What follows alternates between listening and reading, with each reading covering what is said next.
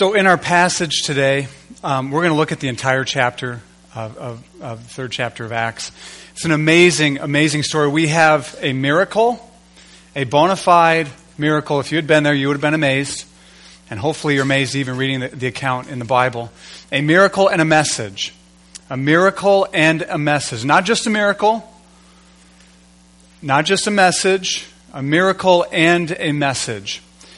And it, you see this as a pattern throughout the book of Acts. You see God doing mighty works among people, and then opportunity to speak a message pointing to Jesus.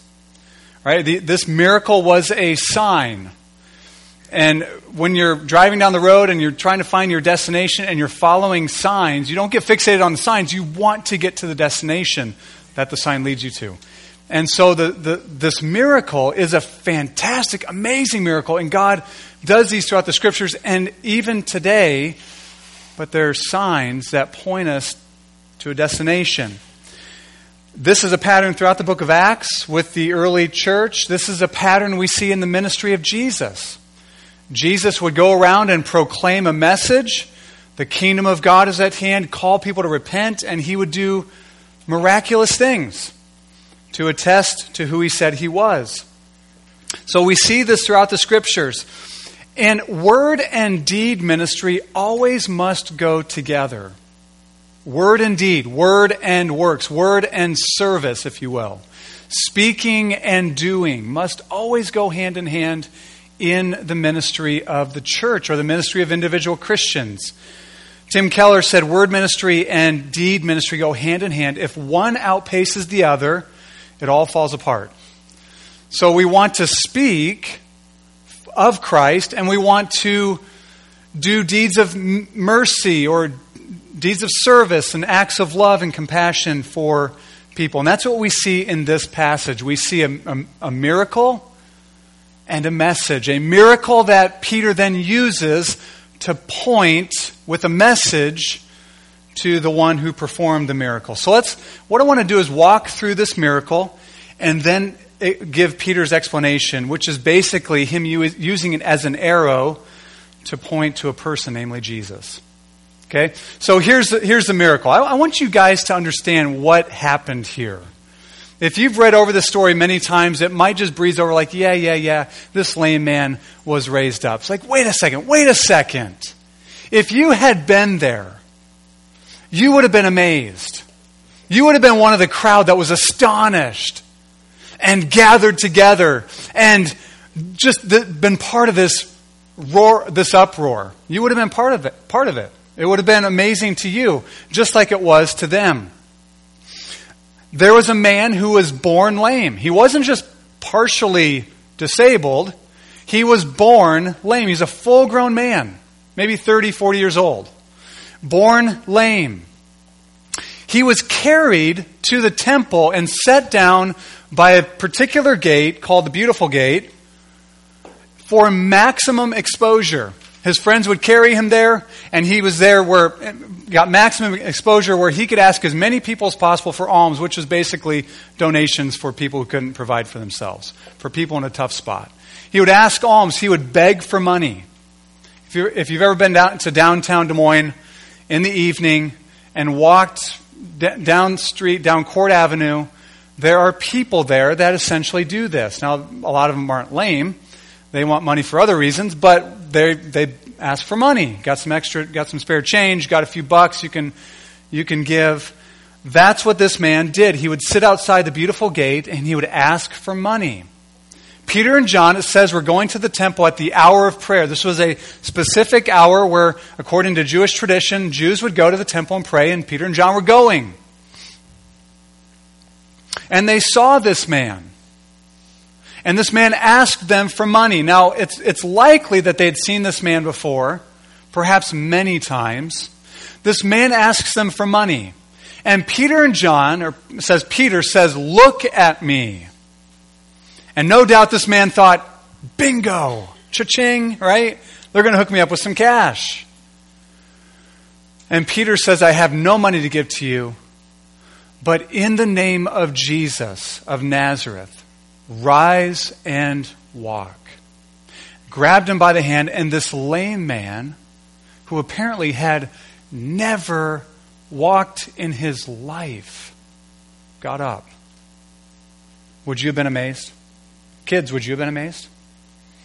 Probably. Maybe, maybe you have a friend in school who is in a wheelchair. Maybe you know a family member who's in a wheelchair and they haven't been able to walk for a few years or five years or a few months even. That would be amazing. This guy had never walked in his life. And Peter says, In the name of Jesus, get up and walk. Helps him up. And it says, immediately his ankles and his feet are made strong. And what does he do? He walks, doesn't stop there, he leaps, and he praises God. Walking, leaping, praising God. And the people saw and they recognized him. This guy was, he was common fare at the temple. He sat there daily asking for money. Many people walked by him every day, never gave him a, not even a single coin. They saw this man walking and leaping and praising God, and they did what anyone would do. They said, Oh my goodness, they gathered together. What is going on? What has happened to this man? And it says, Peter saw the crowd coming. I love verse 11.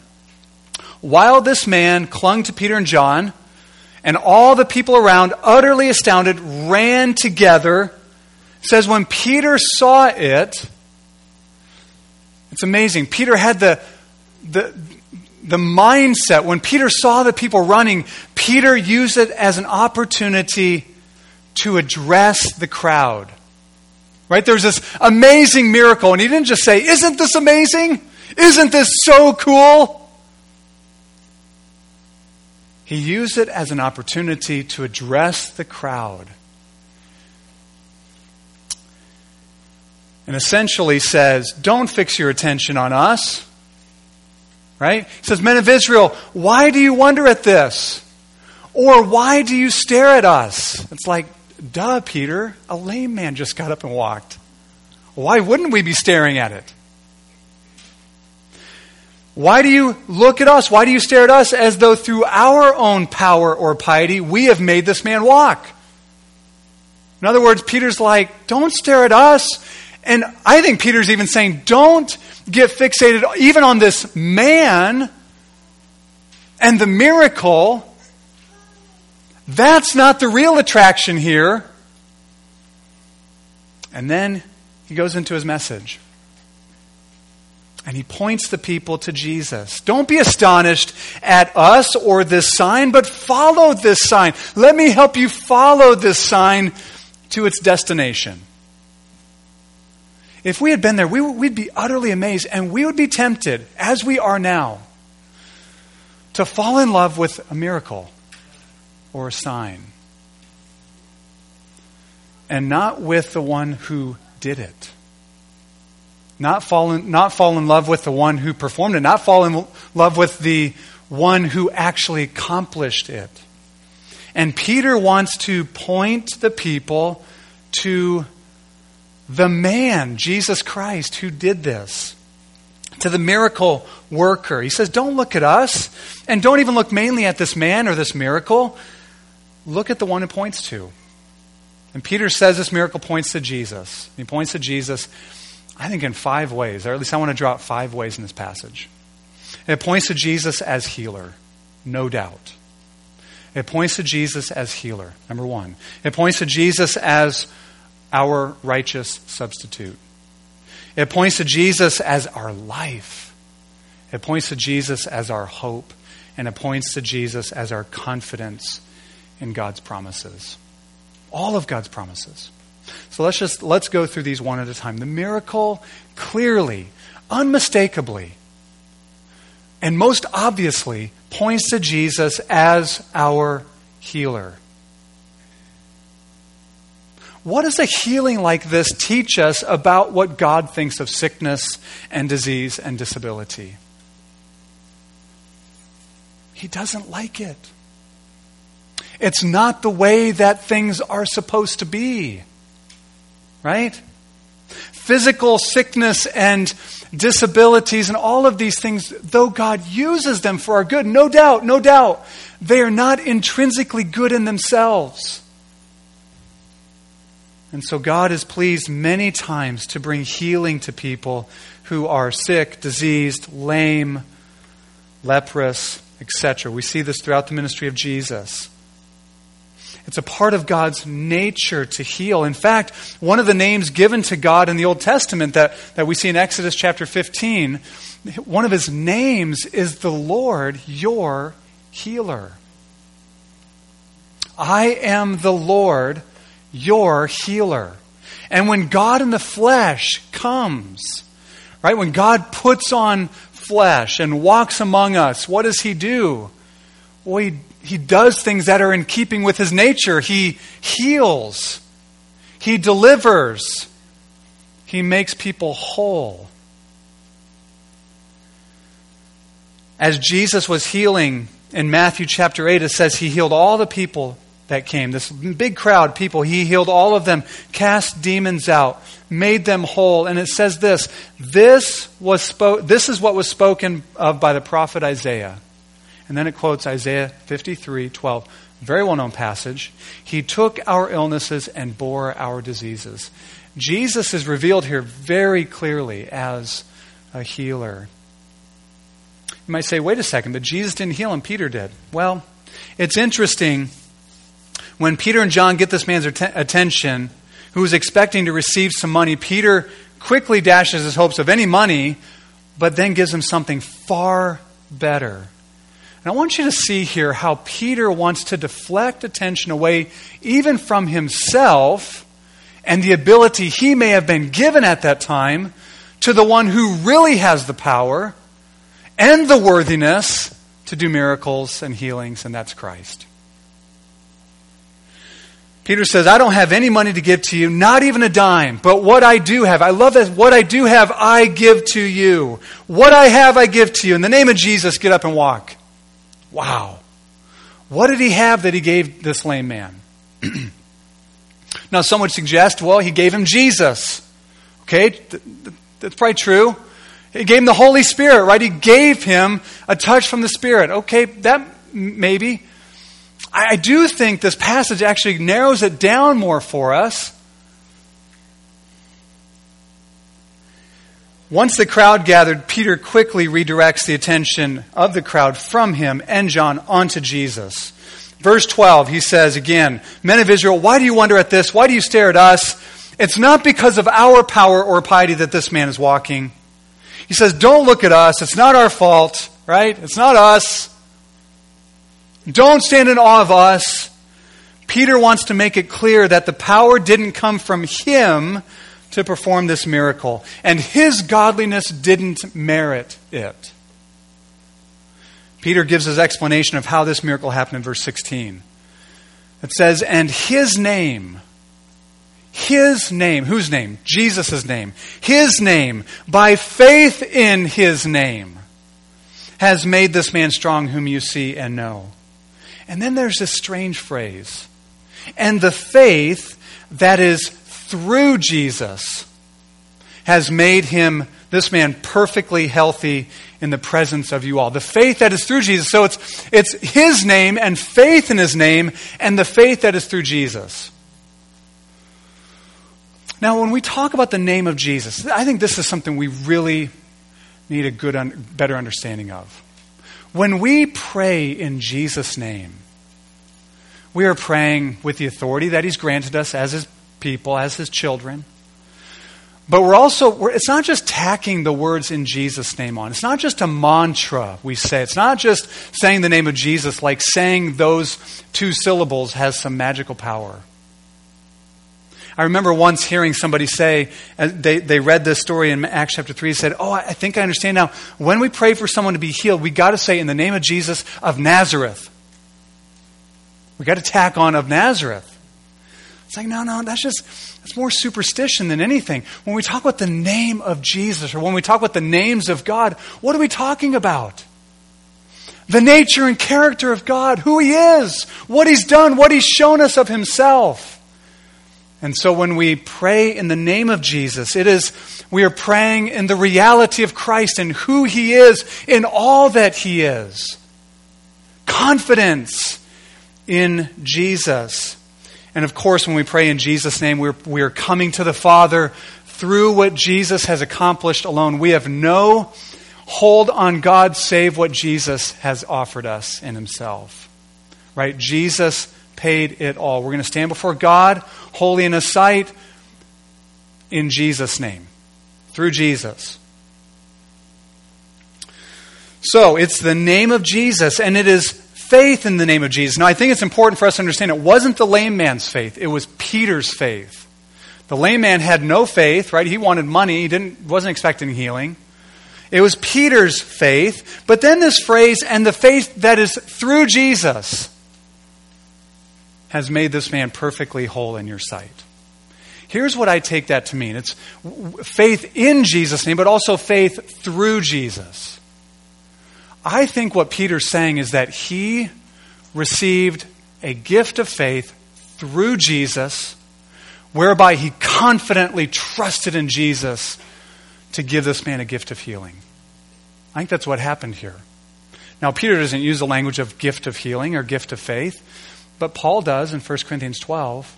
Talks about the gift of healing, gifts of healing, and a gift of faith. In essence, I think when Peter says, In the name of Jesus, rise and walk, he's saying, I'm speaking these words, but Jesus is healing you right now. And helped him up. And he got up and walked.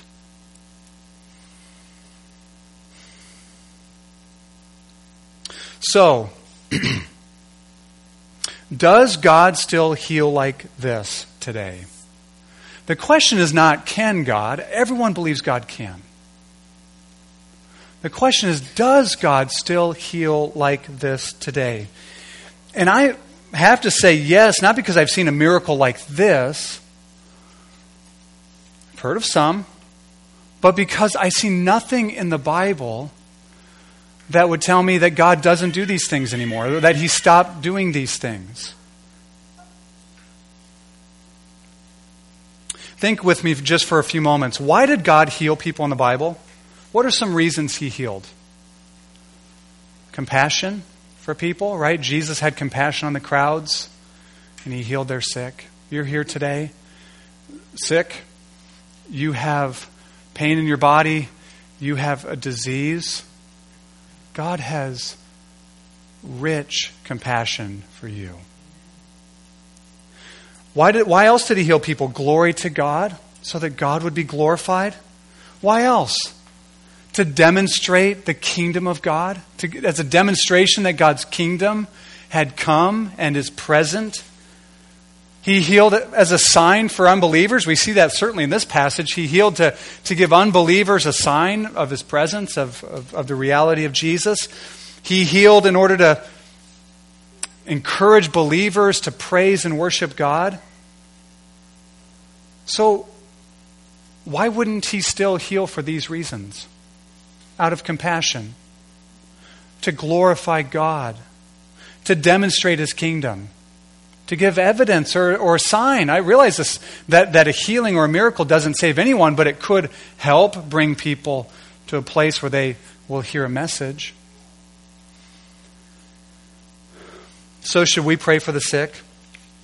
Hopefully, that's an obvious answer. Yes, we should. A thousand times, yes, we should. And the Spirit may be pleased to give us a gift of healing like he gave Peter a gift of healing. In fact, I would urge you, there are people here in our midst today who, who need healing, who desire healing, who are seeking God for healing for their bodies. And would you seek them out today before you leave and pray for them?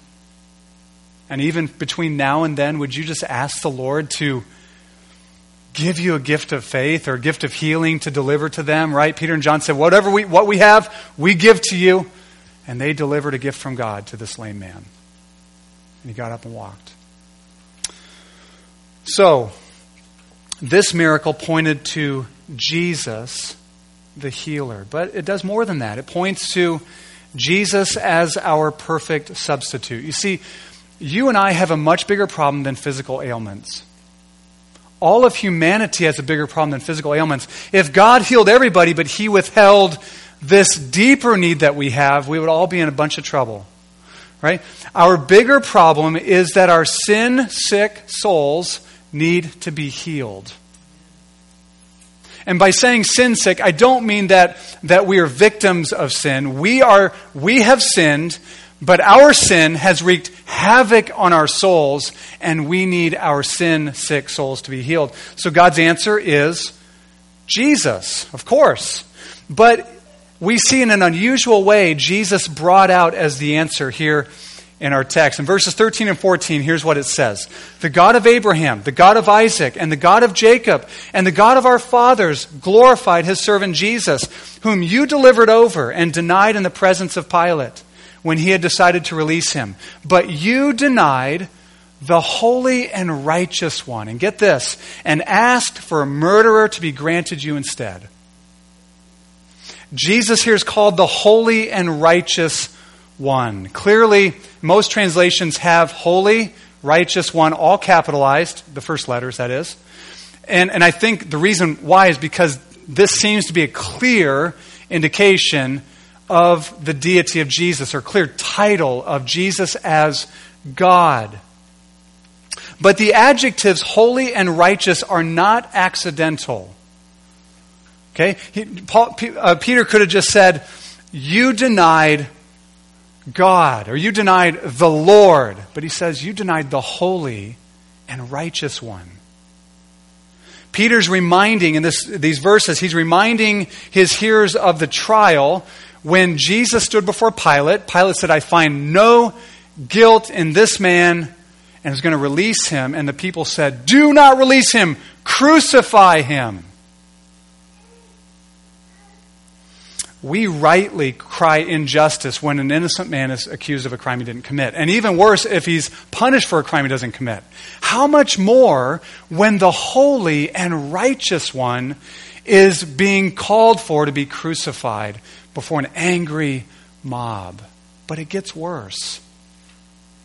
They cry for him to be crucified, and then Pilate says, Tell you what, I'm going to release one of these two people either Jesus or Barabbas, this insurrectionist murderer.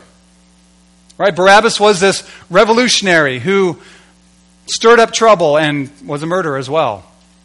And what do the people say? Give us Barabbas!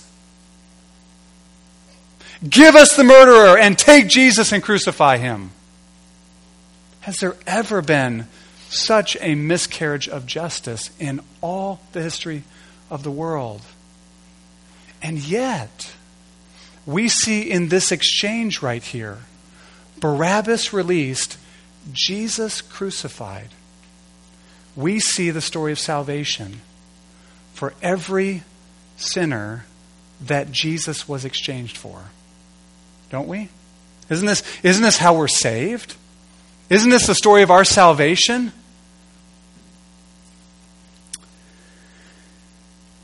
The sinner goes free, and Jesus is crucified. Jesus is the holy and righteous one who is a substitute for murderers and thieves and adulterers and liars and those addicted to pornography and alcoholics and those that struggle with anger, those that have rage in their heart Jesus is a substitute. Jesus takes their place, if you will. Many, many years later, after, G- after Peter preached this message, he wrote this in 1 Peter 2 24. He himself bore our sins in his body on the tree that we might die to sin and live to righteousness. And then get this. Then he quotes Isaiah 53, and by his wounds we have been healed. By his wounds you've been healed. Healed of what?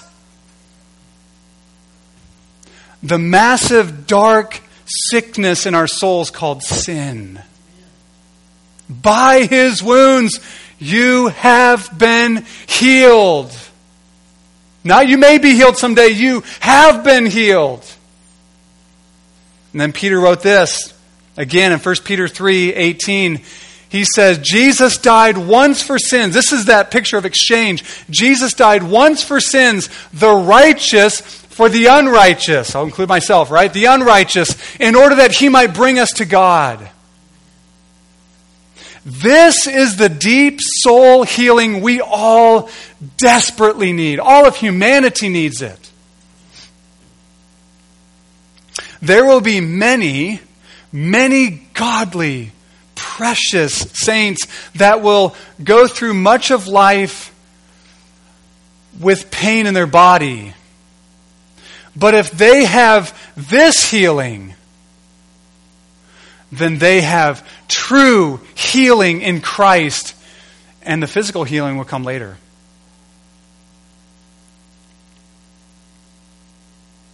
This is the healing we all need. Sins removed, made dead to sin, made alive to a, li- to a new life of righteousness, and brought to God through our perfect substitute, Jesus Christ. And I would urge you this morning, if you are if you came in today limping or bent over or with a headache or with some kind of disease in your body, we want to pray for you. We want to pray and seek our healer Jesus on your behalf. And I want you to keep seeking the Lord for that. But I also want you to rejoice with inexpressible and glorious joy in this healing that has come to you through Jesus alone.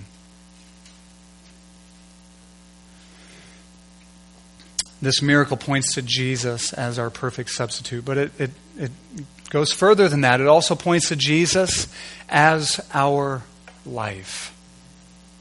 Jesus as our life. Verse 15, Peter says, And you killed. You, you hear these indictments on these people? You killed. You denied. Says, You killed the author of life, whom God raised from the dead. And of this we are all witnesses. What a title given to Jesus! The author of life. What a title. The author of life. The New American Standard Bible translates author prince.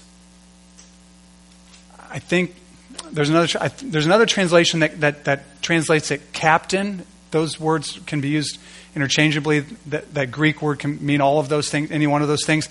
I think the, the point is clear. Jesus has life in himself. You and I don't. We do not have life in ourselves. Jesus has life in himself, and he has won it and shares it with his people.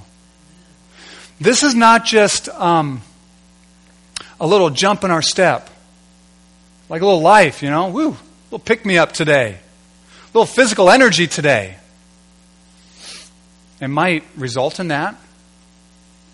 This is something far more profound. At the beginning, when Adam sinned, the pronouncement came true. Adam was told, In the day that you eat of it, you will surely die. And since that time, the sentence of death has spread to all of humanity, including us.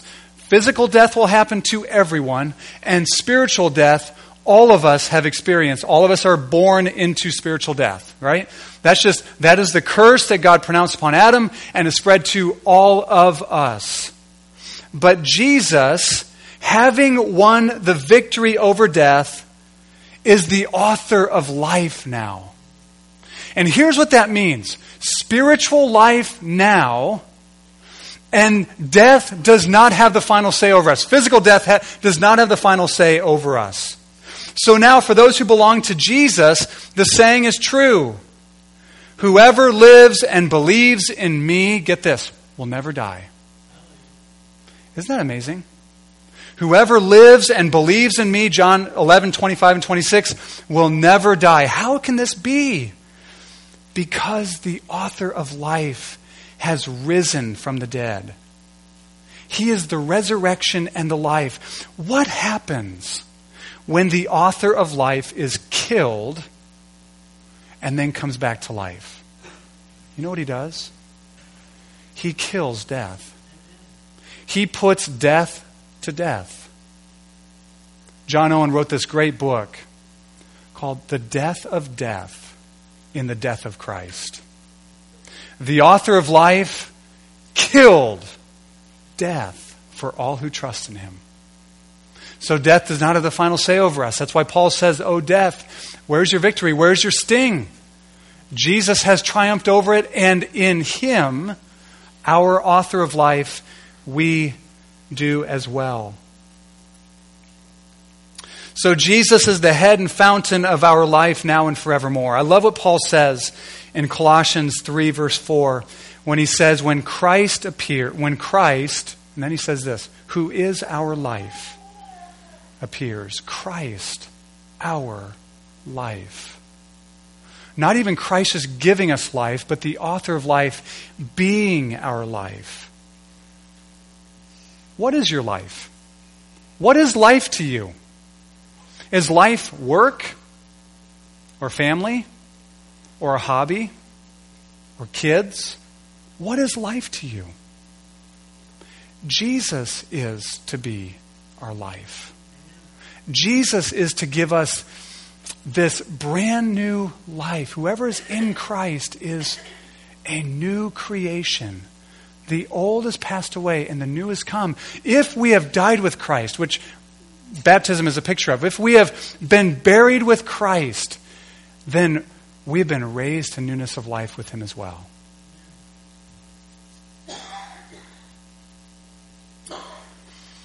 Jesus, the author of life, is this life for us. He gives it freely to all who will run to Him for it.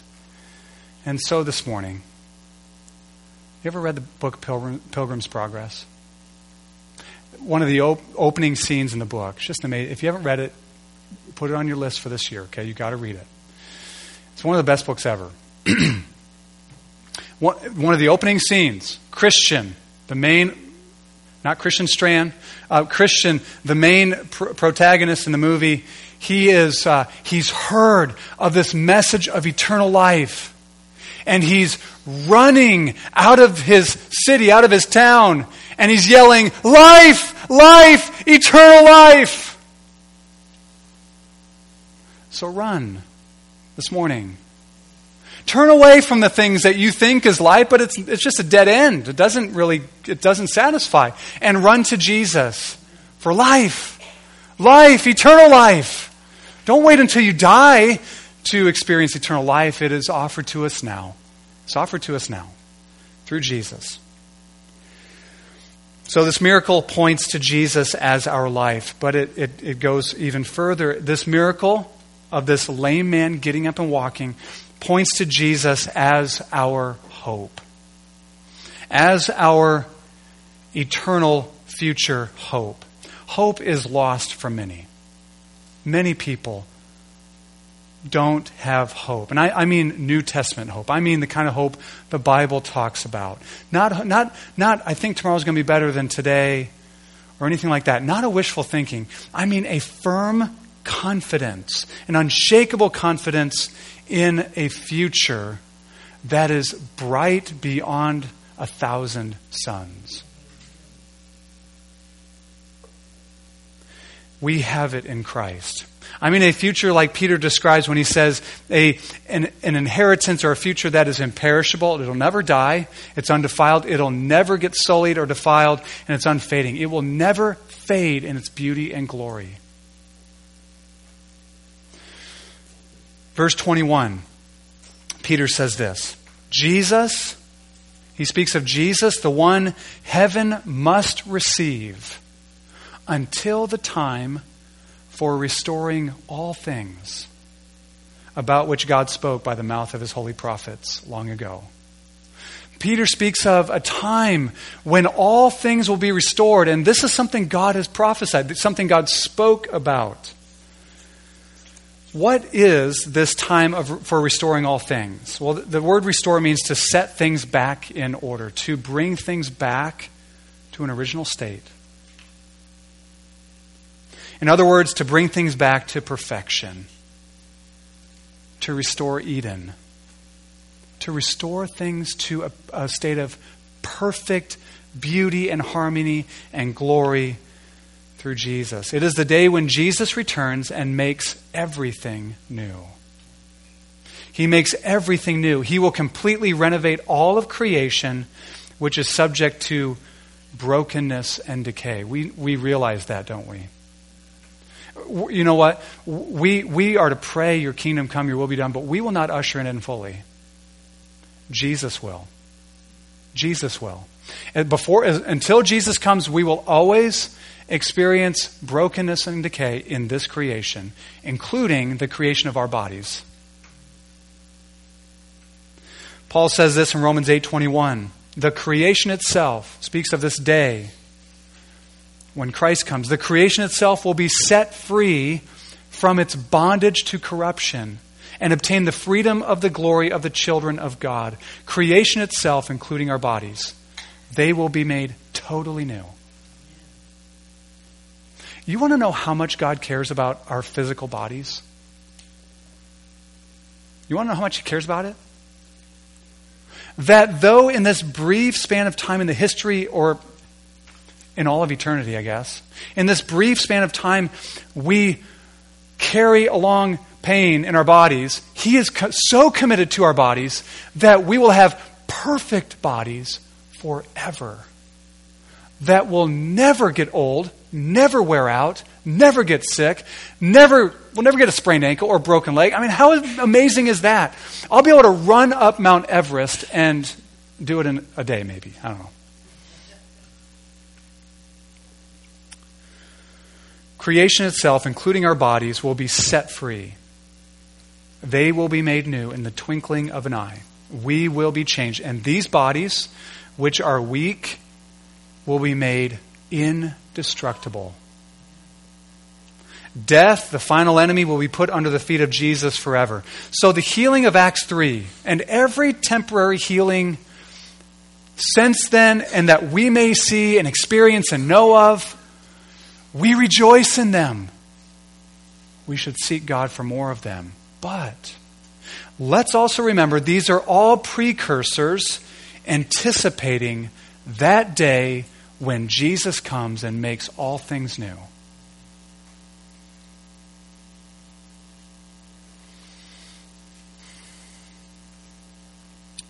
Just how expansive will this restoration be? It's going to be amazing. Uh, Isaiah 11 just gives us a, just a sense of this. It's hard for us to even fathom this. Listen to what Isaiah prophesied The wolf shall dwell with the lamb, and the leopard shall lie down with the young goat, and the calf and the lion and the fattened calf together, and a little child shall lead them. The cow and the bear shall graze, their young shall lie down together, and the lion shall eat straw with the ox. The nursing child shall play over the hole of the cobra Wow. And the weaned child will put his hand over the den of the adder, another poisonous snake. They shall not hurt or destroy in all my holy mountain. Now, this is the kicker. This is the punchline. For the earth shall be full of the knowledge of the Lord as the waters cover the sea. Joni Eareckson-Tada, a woman who, um, as, as a young woman, very young, was paralyzed in an accident. She has an amazing ministry, sought God for healing. He hasn't healed her. She says this about that day when Jesus restores all things. She says, When I get my glorified body, the first thing I'm going to do with my resurrected legs is fall down on grateful, glorified knees. And that's what we'll do. She said, then I'm sure Jesus will be delighted to watch me stretch my glorified muscles and dance on my tiptoes. Do you hope for that day? The early Christians, this was, this was so much in their thinking. You were made for it. Jesus is our hope. Finally, the miracle of this story points to Jesus as our confidence. I want to breeze through this quick, okay? How do, what confidence, Jesus as our confidence in all of God's promises? What is, the con, what is our confidence that all these things are true? Jesus, our healer, our substitute, our life, and our hope. Peter uses the opportunity in this account, in, after this miraculous healing, to point his listeners not inward to some personal intuition for validation, but he points them to the trustworthiness of God's Word. He pointed them time and again to the words of a God who cannot lie, and whose words will never fall to the ground, and whose words will not return to him void. Peter highlights Jesus as the fulfillment of Old Testament prophecy and as the guarantee of God's promises for his people. Just look quickly. Verse 18, Peter says that what God spoke by the mouth of his prophets. Now it's interesting it says that. It doesn't say his prophets spoke, it says God spoke through his prophets. That's how we should view the Bible. God speaking through these words. Right? These are God's words. God spoke through the mouth of his prophets that the Christ would suffer. He fulfilled. God spoke it, God fulfilled it. Verse 24, Peter says again, and all the prophets who have spoken, from Samuel and those who came after him, also proclaimed these days. All the prophets spoke of Christ. From Samuel to Isaiah, Jeremiah, to Ezekiel, to Habakkuk, all of them spoke concerning Christ. And they spoke about the days of his death and resurrection, and God fulfilled it. Verse 25, Peter goes all the way back to Abraham, the ultimate patriarch for the Jewish people, right? All the way back to Abraham, and this massive promise that God gave to Abraham that in your offspring, Abraham, all the families of the earth will be blessed. And of course, we know from Paul's interpretation of that in Galatians the offspring, the seed, is Christ. In Christ, all the nations will be blessed. If God spoke through the prophets and did what he said over and over again, is there any reason for you and I to doubt that God can or will keep his word? To his people now.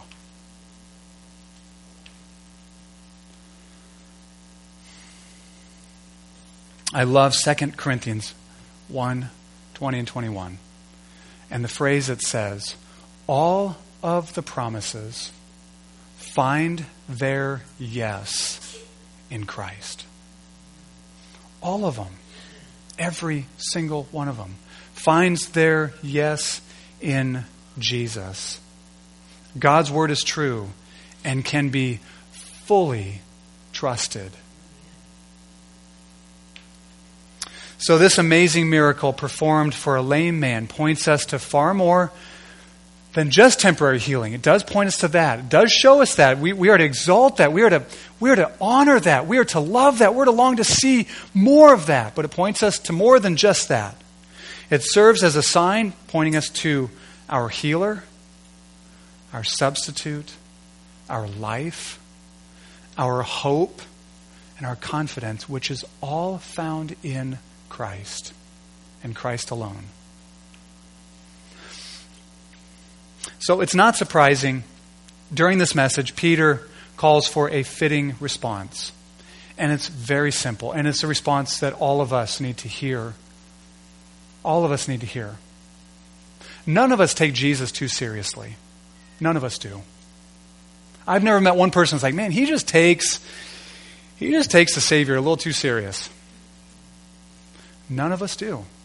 Peter said in verse 19, Repent, therefore, and turn back. Repent, therefore, and turn. To repent means to change your thinking. Literally, I think it, this, this is saying Change your thinking and run back to God. Change the way you think and run to God. Repent and run to Jesus. Now, it's, it has to be said, this is, when, when, we're, when we're told to, come, to repent, I hope you realize this. It's not a suggestion, it is a command.